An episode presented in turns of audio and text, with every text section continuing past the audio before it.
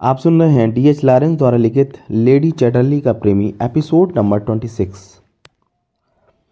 अगले ही दिन क्लिफर्ड की देखभाल करने के लिए बोल्टन नाम की एक नर्स आ गई।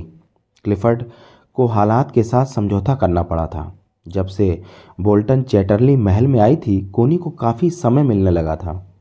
हिल्डा कोनी और क्लिफर्ड का तलाक चाहती थी, लेकिन कोनी उसकी जिद के आगे बिल्कुल नहीं झुकी थी।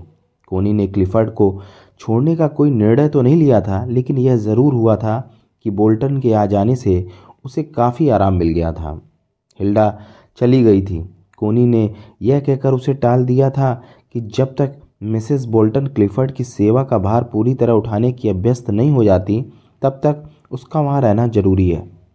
समय गुजारने के लिए इंसान कोई ना कोई रास्ता निकाल ही लेता है। कोनी अब अपना ज़्यादातर समय पियानो बजाने में व्यतीत करने लगी थी।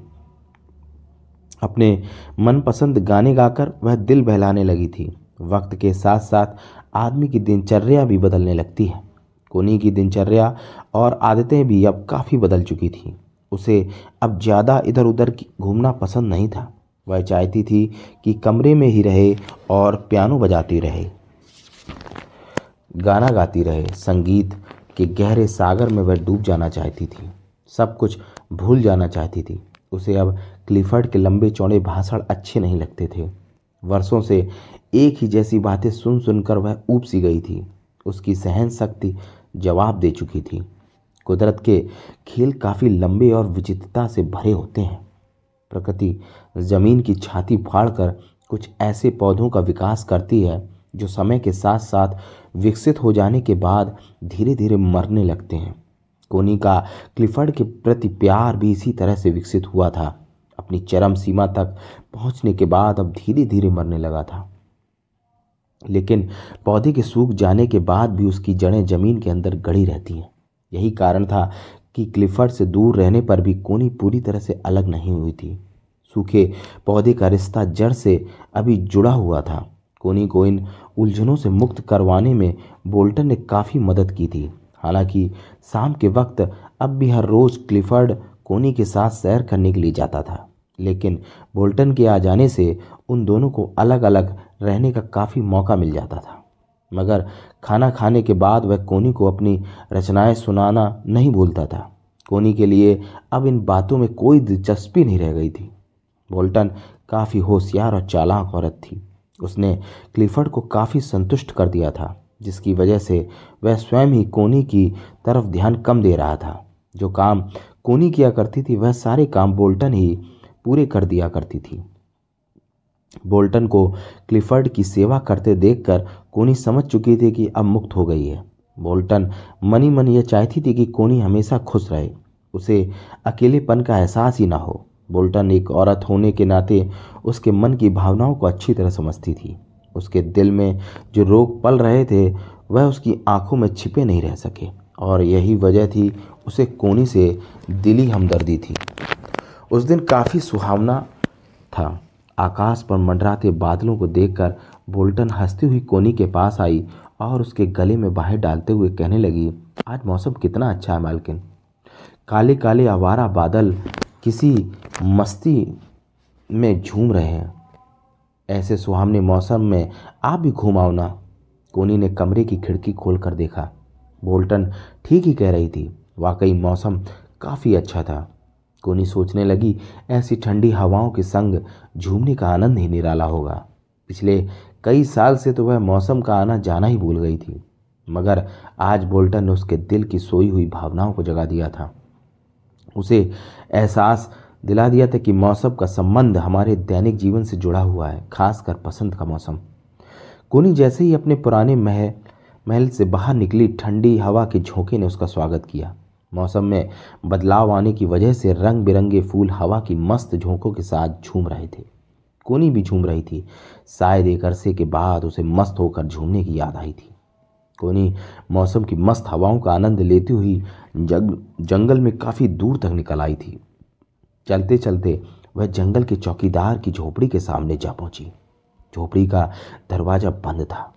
कहीं से भी, कैसी भी आवाज़ नहीं आ रही थी।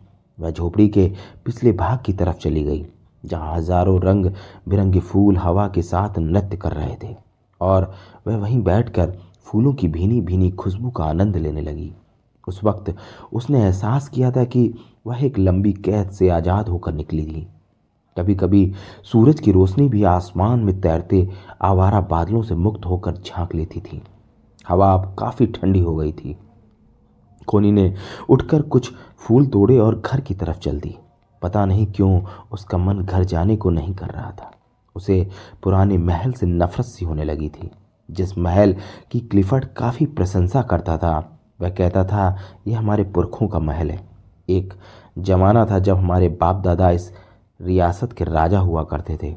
उन्होंने ही इस महल को बनवाया था। कोनी के चेहरे पर नफरत फैलने लगी। उसने अपना निचला होंठ दांतों के बीच दबाया और आसमान की तरफ़ देखने लगी। कुछ इस अंदाज में जैसे कह रही हो, भगवान ने तो इंसान के लिए सब कुछ बनाया है, लेकिन वह तो कभी नहीं कहता कि उसने यह सब बनाया है। कितना स्वार्थी है इंसान। ऐसे ही ढेर सारी कल्पनाओं के सागर में डूबी कोनी उस पुराने महल में आ पहुँची, जहाँ वह आना नहीं चाहती थी। आते ही क्लिफर्ड ने उससे पूछा कहाँ गई थी कोनी डार्लिंग? जंगल का नज़ारा देखने छोटा सा जवाब दिया उसने। क्या अकेली ही गई थी? अकेले जाने में क्या बुराई?